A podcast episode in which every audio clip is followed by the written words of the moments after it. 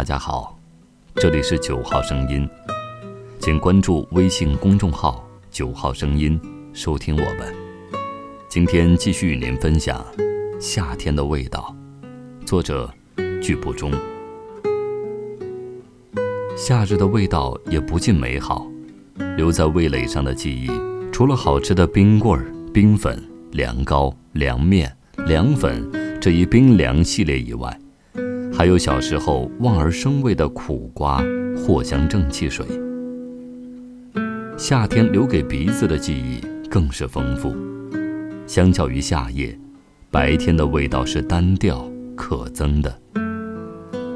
留在我儿时记忆里的夏日白天，是路面被高温炙烤的快要融化的沥青味儿，是在教室里昏昏欲睡时。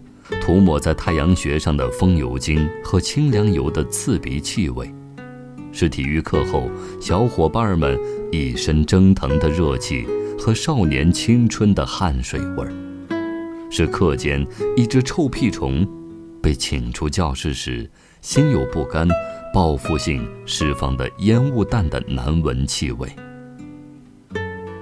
夏日的白天里，唯一令人向往的。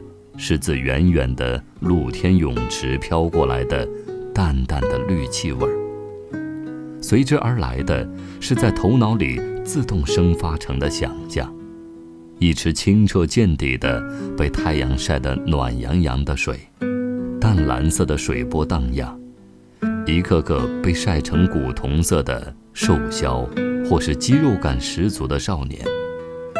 所有这些。都在撩拨着你的神经，最终说服你放下对曝晒的担心，顶着炎炎烈日，义无反顾地奔向那池蓝汪汪的清水。太阳渐渐西斜，即将没入远山之间。时近黄昏，气温下降了一些，花花草草开始活泛起来。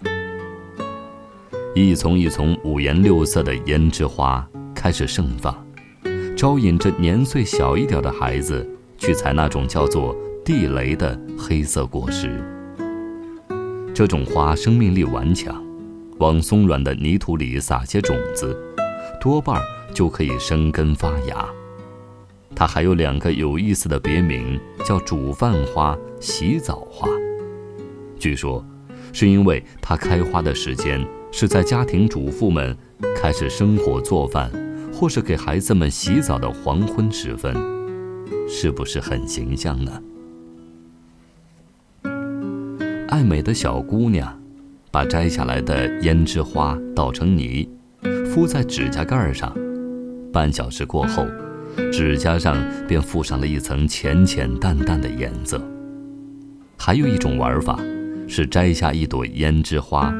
揪掉心里的花蕊，塞进嘴里吹喇叭，那是入夜奏鸣曲里少不了的一道器乐和声。再晚一点儿，爬满一堵篱笆矮墙的蔷薇花也重现生机，小小的花朵一别白天的低迷，精神地挺立起来。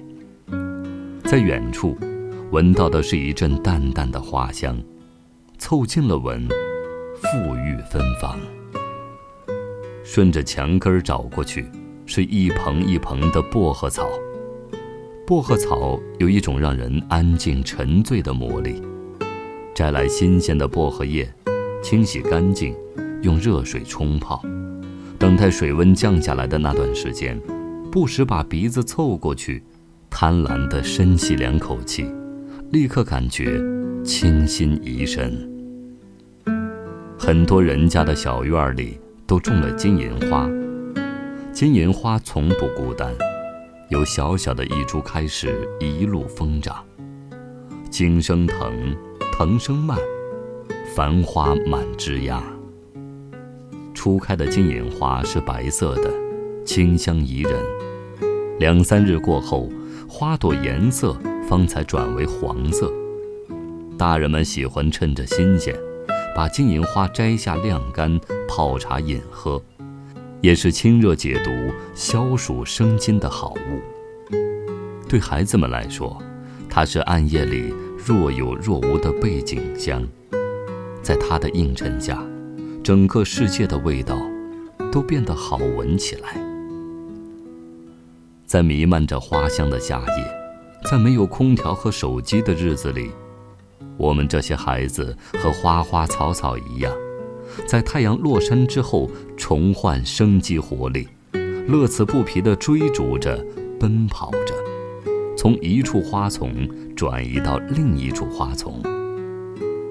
那是我们的童年里最质朴、最原生态的消夏方式。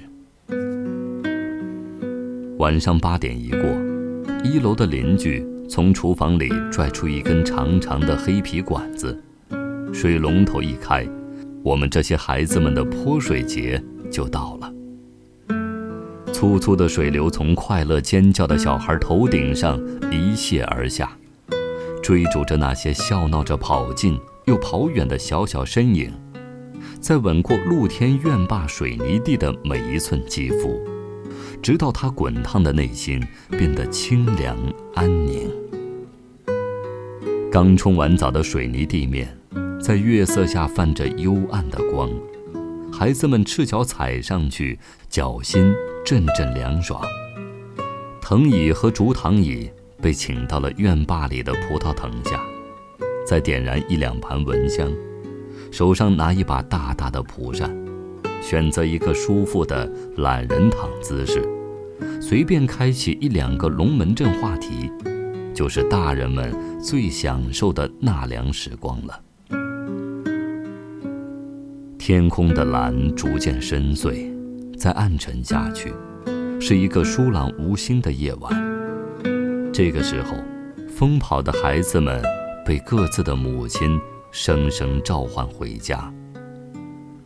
洗澡盆里早已兑好了热水，还加了一瓶盖的花露水。旁边的凳子上摆着白天晾晒好的衣服，干干爽爽，有一股阳光的味道。贪玩的孩子少有不长痱子的，所以圆墩墩的痱子粉铁盒早就等在了一旁。一个满头大汗的熊孩子跳进澡盆，五分钟后。出来的是一个满身带香、各处粉白的乖小孩。小时候，和厚重阴冷的冬天相比，我更喜欢夏天，喜欢它的明媚，它的生机，它的无边乐趣，它的纷繁味道，它的裙摆飘飘，它的汗水飞扬，它白天黑夜的每一张面孔。韩寒说：“我最怀念某年，空气自由新鲜，远山和炊烟，狗和田野，我沉睡一夏天。那么，好好的享受这个夏天吧。”